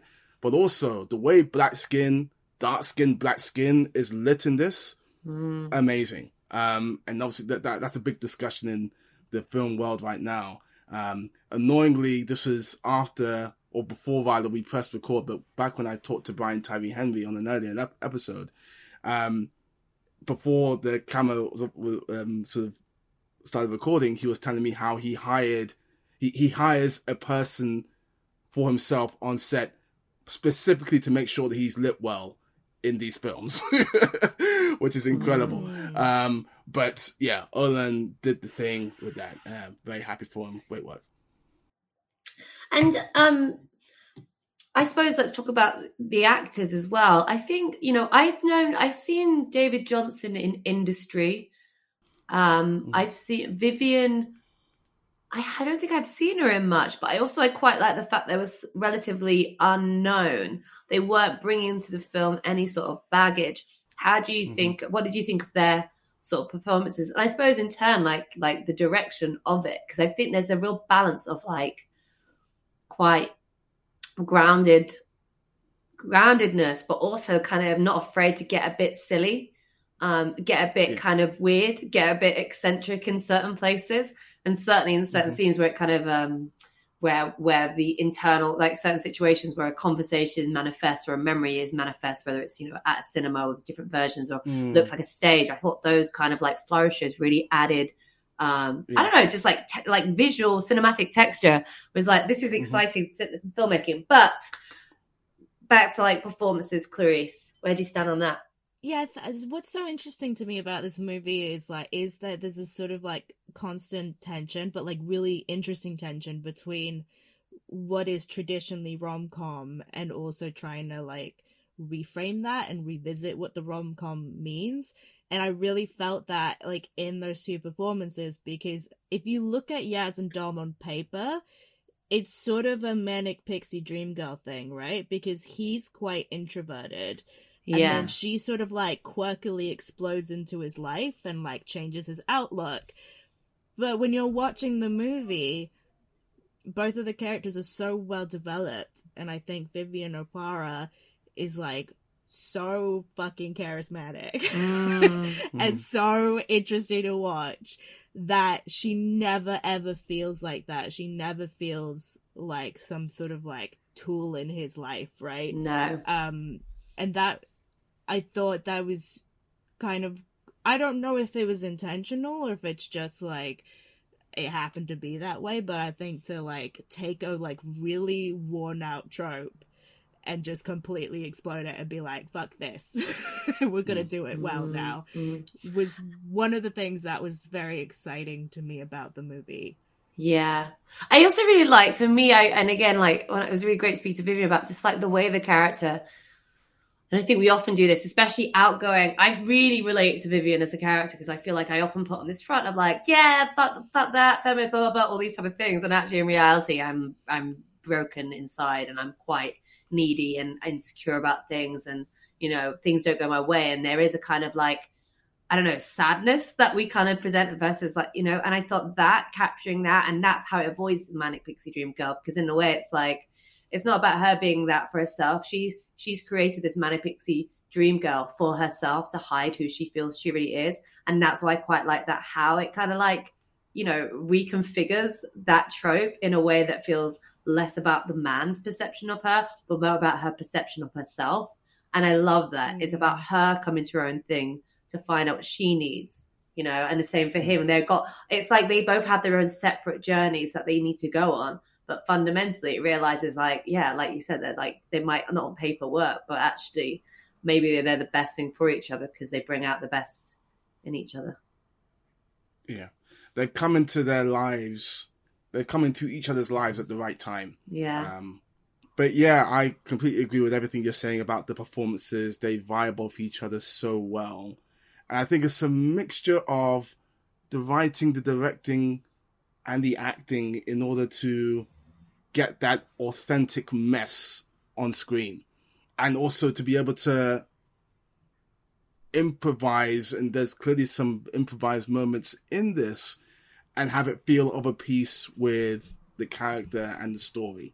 Um, and yeah, they it's the that that that vibe is there from the moment that they properly meet, uh, because the the Mm. first meet cute, which is again another thing which is barely I don't think I don't know if I've seen that in a rom com before, uh, meeting where they uh, meet for the first time. not going to spoil it if you haven't. i mean ally mcbeal is full of them Okay. there's a unisex toilet for a reason um, can i give a hot take and I don't know if you guys know that it's Munya Chawawa, right? Who's the guy who does like Yeah. TikToks and stuff like that. Mm-hmm. I feel Mhm. like I need him to like do something where it's actually I can see him actually act rather than just be there as the oh it's that guy from the TikToks. Do you get what I mean? because it was like that he was in the he was in um what's the TV show Neil Gaiman uh one that oh God based Not on the the Sandman. the Sandman. Good He is very Oh, he plays one character in it in that, and it's like I could not. I was like, that's a TikTok guy, and in this he's in Mm-hmm. it, and it was like, oh, it's the TikTok like guy does impressions and does like funny videos, and he's so good at it. Don't get me wrong, he's really Mhm. like he'd be great in like you know in a sketch show. The BBC Three should Mhm. commission him or something like that. Hundred But at the moment, it takes me out when I see him in it.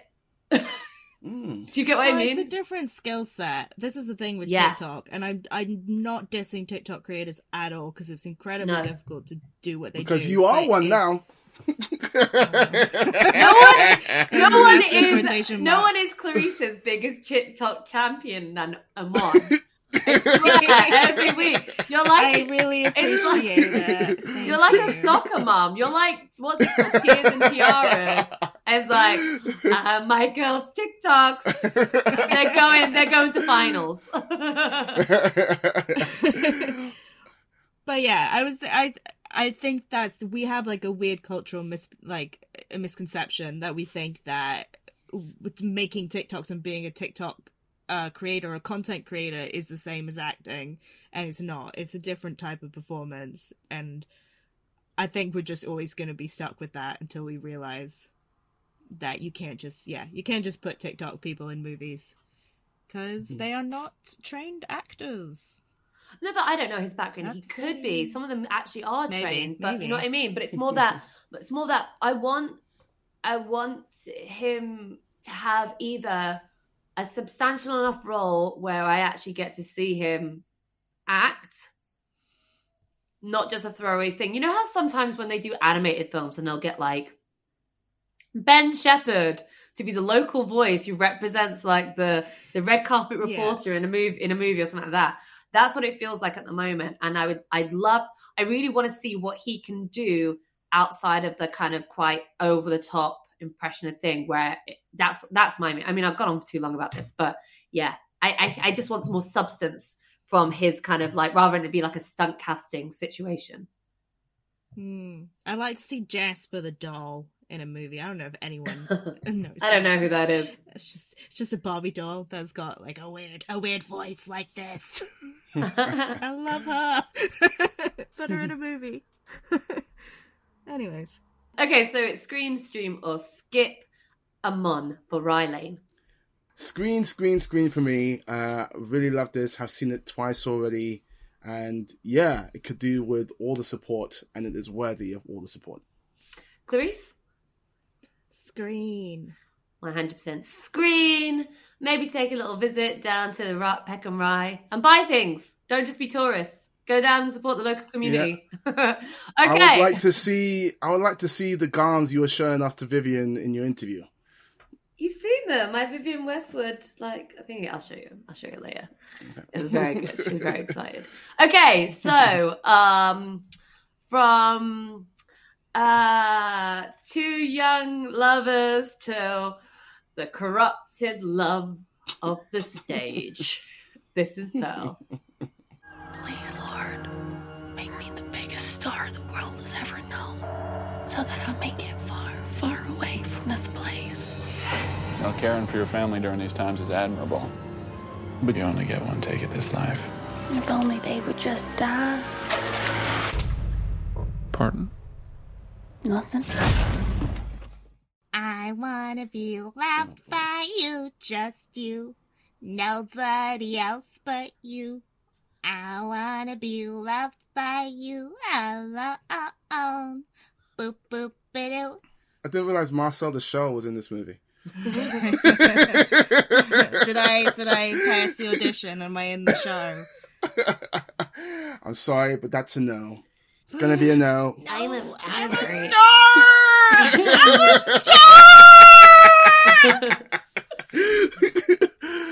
This is Pearl.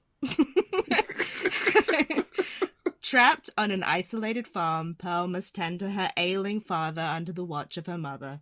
Lusting for the glamorous life she's seen in the movies, Pearl's temptations and repressions collide. Directed by Ti West and written by West and Mia Goth, it stars Mia Goth, David Corin Sweat, Tandi Wright, Matthew Sunderland, Emma Jenkins-Purro, and Alistair Sewell. I feel like I almost have to recuse myself from this review because um, I love this movie a little too much. I related a little too hard. I cried a couple of times. I know that's not the normal reaction people are having to this movie. Um, so I will just um, allow you guys to talk about it. Uh, let's start with. X though, um, which I actually watched after Pearl, which is I know is not the right order because this is I don't think it matters. That explains. Yeah, maybe it doesn't matter. I don't think it does because I was saying I think if you watch Pearl first, of course you won't notice reference, but if you watch X, you'd be like, oh, this makes sense.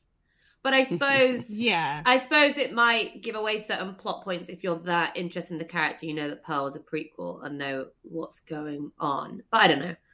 I don't know. I don't, I don't think it ruins it either way.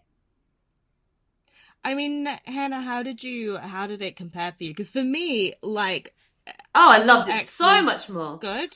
Yeah, but like Pearl is like another level. yeah, yeah.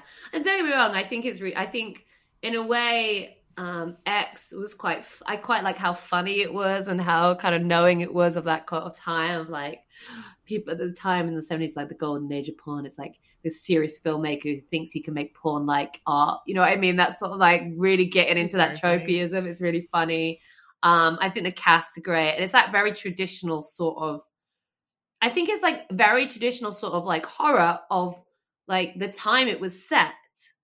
Whereas Pearl feels like a horror of the time, more of like closer to the time in the early sort of horror. It's kind of the the stylistic I suppose the kind of nuances, the flourishes, the way kind of uh, the long looks on the face. It felt like, oh, this is far from far earlier period of cinema, and obviously not exactly the same period. But don't you did you get that, Clarisse? Like it felt like it was trying to recreate a horror movie that might have been more in keeping with at the t- closer to when the film was the setting of the film that it, um, the setting of the film. Yeah, so the film is set in 1918, and the, the of course that's the beginning. Very of... like, yeah. So it's during the the influenza epidemic and kind of near the end of World War One, and the look of it is meant to replicate the three strip Technicolor, which uh, to me, this is my interpretation of it. I feel like the the color of it, the fact that she's riding around on a bicycle there's some shit with a scarecrow. I mean, it's very, very Wizard of Oz, right? Yeah, yeah. Exactly. And the thing with Wizard of Oz is I've always kind of thought this that Dorothy Gale is actually more herself and her like better self in Oz as opposed to Kansas. Like Kansas is so oppressive mm. and depressing. She goes to this magical place that is actually just a delusion inside her head, right? Because it didn't happen but she becomes like free. And i feel like that to me is what pearl mm. is about. And, and she wears the red dress. It's got yeah there's there's so dress, much. yeah. But i suppose for wizard of oz. No but i think but i think that's what i mean. You're so right. You you you, you bringing that up Chris kind of made me think it was like oh yeah of course wizard of oz. But i think i meant in like the sense of like um yeah it was trying to it seems like a very I mean, of course, she wants to be a star. There's the whole thing with the theatre booth, the Theda Bara, Cleopatra showing at the screen. I thought it was like, oh, please, love. We'll love that. but like all those things, it feels like it's it's like a love. It feels like you know, if Rye Lane's a love letter to South London, like Pearl's a love letter to like the kind of that sort of kind of early early kind of achievements of cinema and what cinema could do, but not just like one genre, but like across the medium. It was like saying, let's celebrate all of it, right? Yeah, so it's gonna build up what you said. I think what is surprising about Pearl in comparison to X, that X is like a pretty traditional slasher. Yeah. And I think it also includes like it's got like the hag horror stuff, which I didn't love in that movie. Like, oh, aging bodies are gross, blah. Mm. Pearl, to me, and Amon, this is now I want to come to you, is sort of mm, yeah, very restrained in the way that maybe does recall early horror. Because if you think about like the original Dracula, it's obviously not. it's very hmm. restrained mm. in in a lot of places. Um, and Pearl is almost like a like a tragic comedy portrait of this like woman just completely surrendering to delusional thinking and murder. Uh, and the actual kills, like the horror side of it, I mean, Amon, what was how did you feel about it? Did it did it feel like surprisingly low key or like what was your take on that that side? Um two things to say before I answer that question. One, I've not yet seen X, um, but I'm excited to. I was trying to see both today uh, before doing this, but I only managed to see Pearl. Uh, the second thing is that this is another horror, um, you know, inverted commas that again did not scare me know, I, I, I don't know what it is. Is it the is it the film? Is it me? I don't know what's going on, but I feel like I've taken a step here. and I just want to acknowledge that. Um, now, to answer your question, uh, it did feel low key until it wasn't. Um, and that is obviously by design, and I think that worked well for the film. Um, it's very much for the first half of the film a character study as she slowly and slowly and slowly gets more and more fed up with her situation and then does what she does. Um, and I appreciated that because of that setup. It makes the second half of the film that much more impactful. So yeah. Mm-hmm. Mm.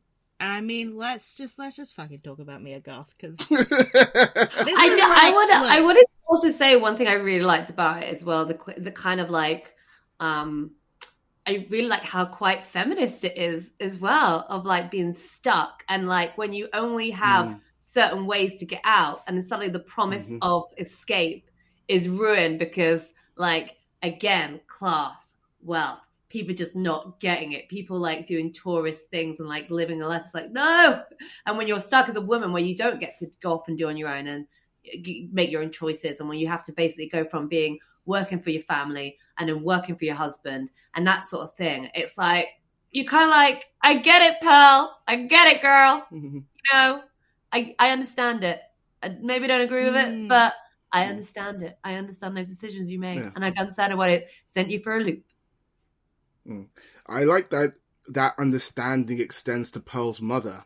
Uh, has as horrendous a woman as she is, you mm. again understand how she's gotten to that point in her life, and the frustrations are in some ways similar to the frustrations that Pearl is going through. I thought that was interesting. Just that sucks that, to that be a dinner woman. scene, that dinner scene that they have, incredible acting by both Mia Goth and Tandi Wright. Good stuff. Yeah, I, I'll just say, before I went to see this movie, I saw a lot of people describe it as the Joker for autistic girls, and I thought, haha, that's funny, good joke. But they weren't kidding.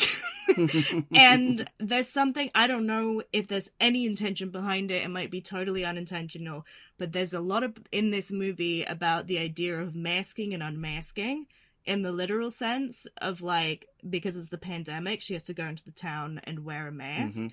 But also like there's something so empathetic and i think profoundly tragic about her story because like she just wants to be herself and and she is in the society that like will Mm. not will not just is always telling her to like tamper herself down and like stop wanting to dance around and stop talking to the animals and like obviously in the movie it's mixed up with like the murder thing and the fact that part of it is that she has like murderous impulses but you can kind of take that away because it's also just put a pin there's in the that scene the murder thing. pitchfork. Just that, just that small inconvenience. Even like long before like any of long before the movie turns into a horror film like there's this, just a scene of like uh, there's this romance she has with the projectionist that oh, let me try like it kind of goes sour because he She reveals just herself. sees her being yeah he just sees her like being herself and not this like projected image of, of, Yeah. like what a woman is meant to be and i think like i kind of get why yeah i think for like a lot of neurodivergent people like that's that's what people are talking about there because that's like that's like Mm. very uh close to home It also feels like she's like a woman ahead of her time as well. Like, yeah like it's what's interesting when you see it as a companion piece or like obviously a prequel to X. There's something about what they're doing in that film and also what we see in this film about the sort of like, you know, seeing those naughty videos that were actually for the one of the first things people used for the, for film, right? In Europe, right? You know, Hedy Lamarr, first film, what first did in Austria was in a nudie film, a sex film, right? So I think it was interesting that kind of like connection and also like why she might have been really quite intrigued about the kind of characters who are in X, you know, what they're doing in that space. Quite like that. Yeah and the sort of like the lack of judgment that she has around it at the beginning Mm. obviously that kind of changes in X, but um I mean Amon, you you messaged before we started recording about having nightmares about M- Ms. Goth's performance in this. Please elaborate. um, she has a very expressive face, um, and She's not a future makes- Mrs. Amon Warmann, is she? look, look, Mia Goth is an incredible actor. I put her in the same category as I do Allison Williams, I think is her name. She plays uh, Rose in Get Out. Both, I put them in the same category now. Incredible actors, incredible performances. I did not want to spend, I don't, I did not want to spend an extended amount of time with them because they would creep me out. Now that I know they have this in their wheelhouse, it would just creep me out. And I know there's a difference between character and actor. I know this. I get it. But have you seen these performances? No. Mm, I, I need other people in the room if and when I meet these people because it's just too creepy. And there's Can I, for balance, just say that I would like to marry Mia Goth? So Of course you would. Of course you would. But yeah, there's there's a couple of scenes which we probably have to talk about uh, in that regard, uh, in a very sort of non spoilery way. But there's a long monologue that Mia Goth has in the final sort of few minutes of the film, which is just exceptional um, on every level you can imagine, and some which you probably can't. It's just incredible. As a feat of memory, it's, it's just incredible in that regard. But the acting again, the authenticity, the the mess, the it feels less. It, doesn't feel rehearsed. It feels just like a stream of consciousness, and I thought that was incredible. And then the credit scene, shall we say? Um, that's the thing in particular that's going to be giving me nightmares, Clarisse, because she holds a pose and holds a pose and continues to hold said pose for an extended amount of time. And it's incredible acting, And but it's doesn't very, very blink. creepy. I feel like we can say she doesn't blink. It's been already like all over Twitter. She doesn't Okay. blink for like three minutes. It's scary. It's it's it's incredible. it's creepy. I'm trying to get that image out of my mind already, but it's incredible. You know what she kind of reminds me of, and what I really like about it is like she's kind of got a bit of that Nicolas Cage like energy of like weird Mm. energy. Like, Mm. like this Yeah. is we're gonna ground this in a realist, but I'm gonna take it to somewhere because again, you know, it doesn't have to be a documentary, right? You can be a bit mm. eccentric. You can go a bit about outlandish. You can have fun with it. And there's this real sense of like, oh, I just love how like this how much she fills up the space even when she's not mm. saying anything and the way that she, her face is quite she's got such a youthful innocent face and i think that also makes her so scary as well and so and so menacing i would say in the when she's kind of like when you know like when you know she's about to like stab something like and you're like Mm-hmm. okay i can see like her face shifting. I can see it coming out and you can see the kind of like butter wouldn't melt but also like oh no wait till you see what's coming underneath. This is just you know what you said about masks and she wears so many of them and i think she's just so she's so interesting and fun to watch and she really like is not afraid of like changing like like the kind of power of her using the power of her voice to really articulate stuff and really enunciate things. You know what i mean? It's like everything can be quite i feel like some things can be quite boring and sterile everything's so serious. And i feel like i love this because it's like no let's kind of like make horror kind of fun and kind of weird and wacky a bit. Very nouveau shamanistic. Mm. Say. Talking about different styles of acting. Mm. Get about method acting. That's the way yeah to do it. exactly enough of the method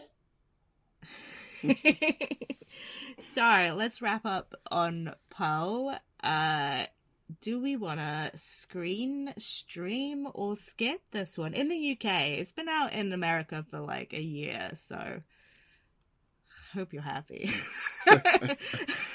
Amon, what do you want to pick? Screen, um, just you know, be be warned that you might have a hard time sleeping. Hanna. oh screen so much fun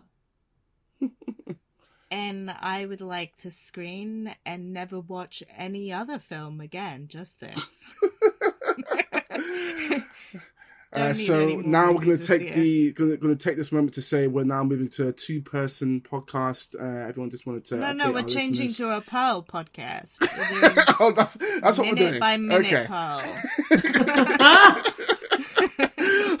Good to know. Good to know. Well, um, Mia Goth, I feel like maybe she might turn up in this movie we're about to talk about. kind of seems like her vibe. Because now it's time for our Hot take. Hot take, hot take, hot take. Critic takes of the hot take. So, Quentin Tarantino, he's back.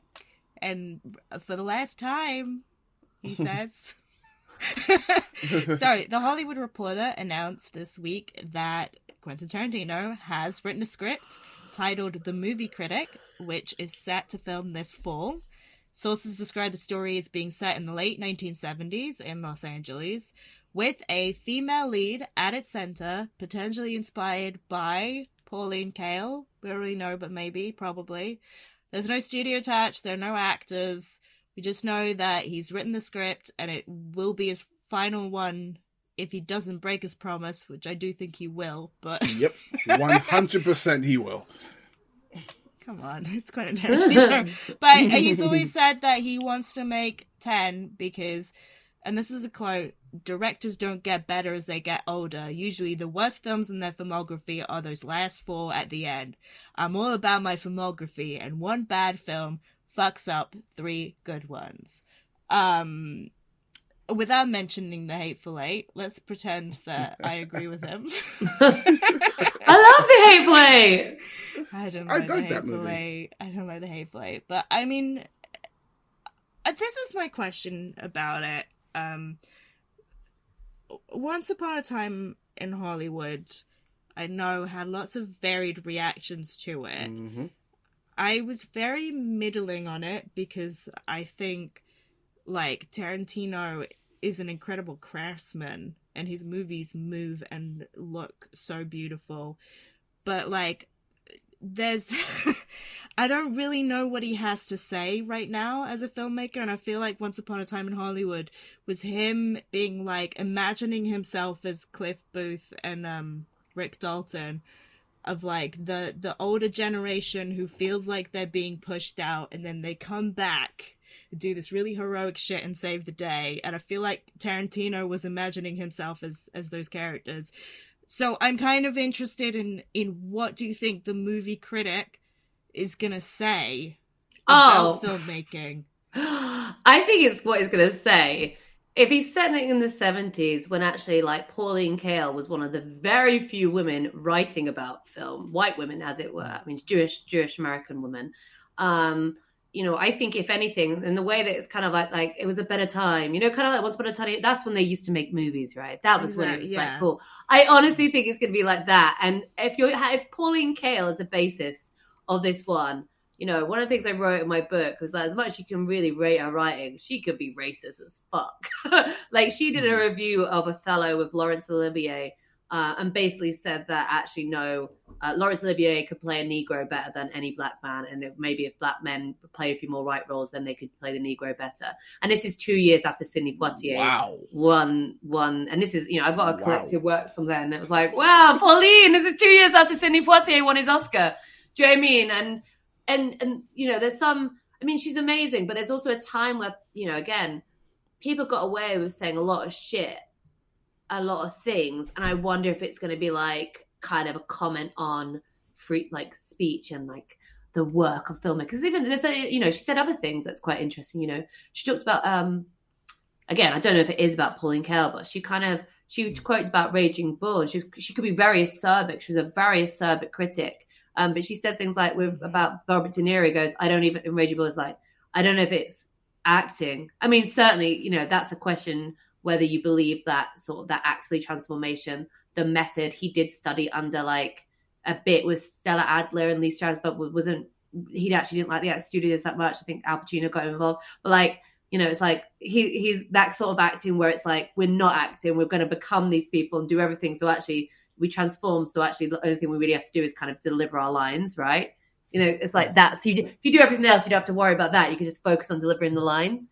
Um, so it will be interesting. I just don't like. I'm excited for it because I I honestly fundamentally believe that every filmmaker is within their rights to use their artistic brush or whatever their lens to critique the people who critique uh, critique them, right?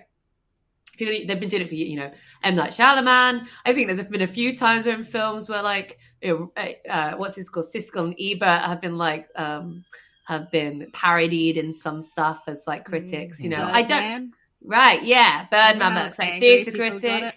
Yeah, but you know, and it's like I I have no issue with people want to do that if they want to use that art artist. I just not.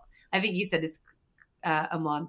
I just I'm just not looking forward to the discourse where everyone gets really solipsistic about it. Um, but then you know what I mean. Oh, she used the S word. I did, and I. I'm, I learned how to say it. Uh, yeah. Oh, that's that's all we watch Malcolm and Marie right now. No. At least, actually, actually, you know what? If they do, if it is set in the seventies, thank fuck, because I don't want to have another discourse about who is the who is the lady at the LA Times, the critic at the LA, white lady at LA Mm. Times. It's like, anyway. Yeah.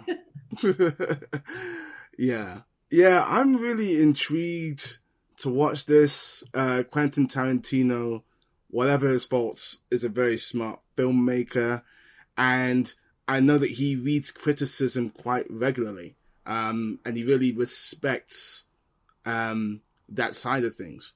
So that already sort of has me, okay, I'm interested to see how he comes at this and what he wants to reveal through making this film about the art of criticism, especially if it's going to be set in the time it looks to be set in. Set in.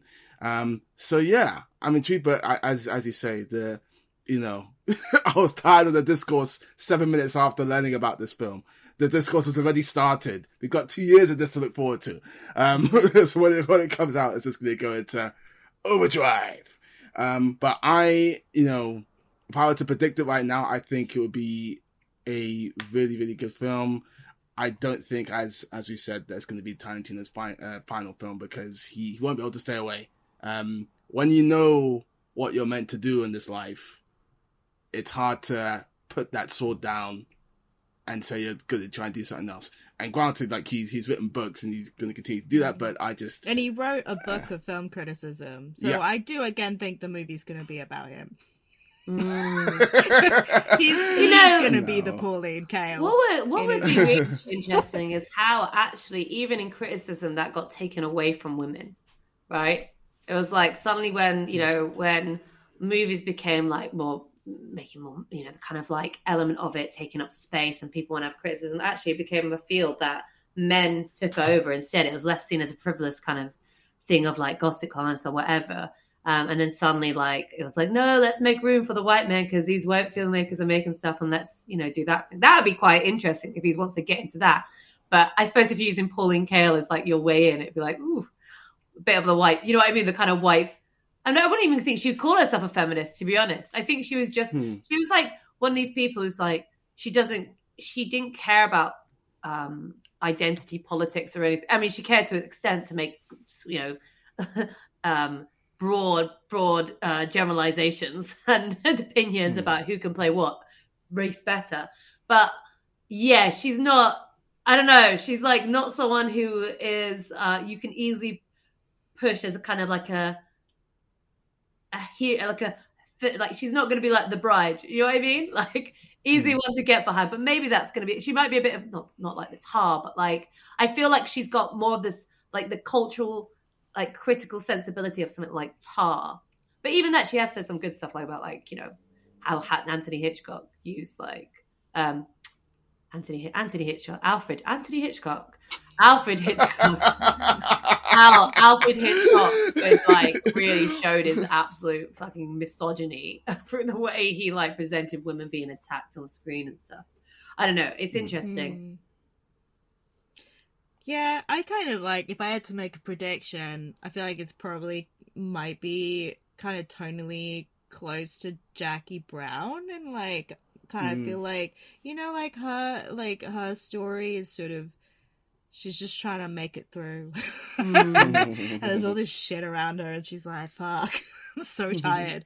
like I can kind of imagine him creating that sort of female lead again. Hmm. Um, I don't know who he'd cast. Well, it's Right. interesting. Some people have suggested Jennifer Jason Lee. She's due. I actually think if you get again, we don't know it's Pauline Kael, but I think a lot of people, you know, it might be inspired and loosely by it. But her, someone said Lesley Manville. Because again, How about seventies. Natasha Angela Lyonne? Bassett, get Angela Bassett her fucking Oscar. Hey. Put Yeah. her in this. There we go. Yeah. I- oh, oh, see, oh, I really like this idea, Chloe Stockery. I like it a lot. Do that. How I, has Angela worked with Quentin before? Yeah, but like, if it's a black person, how many times is he going to write the N word? This is a good point. I, you know, when you're like representation, but at what cost? At what cost? Yeah. Do we think that he's gonna have a um you know because obviously his last films have all been historical revisionism. Is there gonna Hmm. be? I mean, I made a joke on Twitter. Is it gonna end with Pauline Kael like driving a bulldozer through the offices of Rotten Tomatoes? Like, do you, or is he? What if or it's maybe just seventies? What was revert? like going on? Maybe she. Maybe I'll do the thing where she thwarts a. I don't know a bomb scare at the Oscars or something like that. Or maybe she is it. Maybe it's actually Glamorama meets the but the movie critic version, Yeah, which is basically Zoolander, Well- but like with movie critic. We'll have to Quentin, see. if you're listening to this and any of these ideas end up in the movie, twenty percent, twenty percent. I think that's a fair price. Honestly, I just I'd rather be left out of it. I, I, please exclude me from the narrative. He'd never give us money because Quentin Tarantino has always said great artists steal, they don't do homages. So he would absolutely just steal these ideas. wow. I mean, We have you just seen stop. his movies? I don't. I don't like giving away free stuff. Let's end this pod. Come on now. I love the seriousness with which you said that, as if Quentin Tarantino is an avid listener of this podcast. You don't know that he's not. Oh, I'm scared now. I don't want to say anything more. You put the idea that Quentin Tarantino might be listening in my head. That's honestly afraid. really ominous. Maybe it's actually that's what the inspiration for the movie critic is. It's us. Oh God, do you imagine if we sit down to watch the movie and there are like three characters that all seem exactly like us? Hey, That'd be so funny. I know. I'll know it's me if Denzel is playing me. If that happened, I'd be. I know it's me if some white woman's playing me. Rachel Weisz. Oh, Oh. Quentin, if you're listening, can you cast Mia Goth as me? Oh gosh. Well, thanks for tuning in and happy viewing via whatever medium is safest for you. Please subscribe, rate, and review the podcast. It does make a difference. And tweet us any questions or hot takes at Fade to Black Pod on Twitter. I'm Clarisse Lou on Twitter and at Clarisse Loughrey on Instagram. I'm at Hanna Flint on Twitter and at Hannah and S Flint on Instagram. And I'm at Amon Warmann on Twitter and Instagram. We didn't even talk about the new Guillermo del Toro movie. That's very, but it's going to be the greatest day of my life when I watch that movie. So, Mia Goth's in it. Farewell, film friends. It's time to fade to black.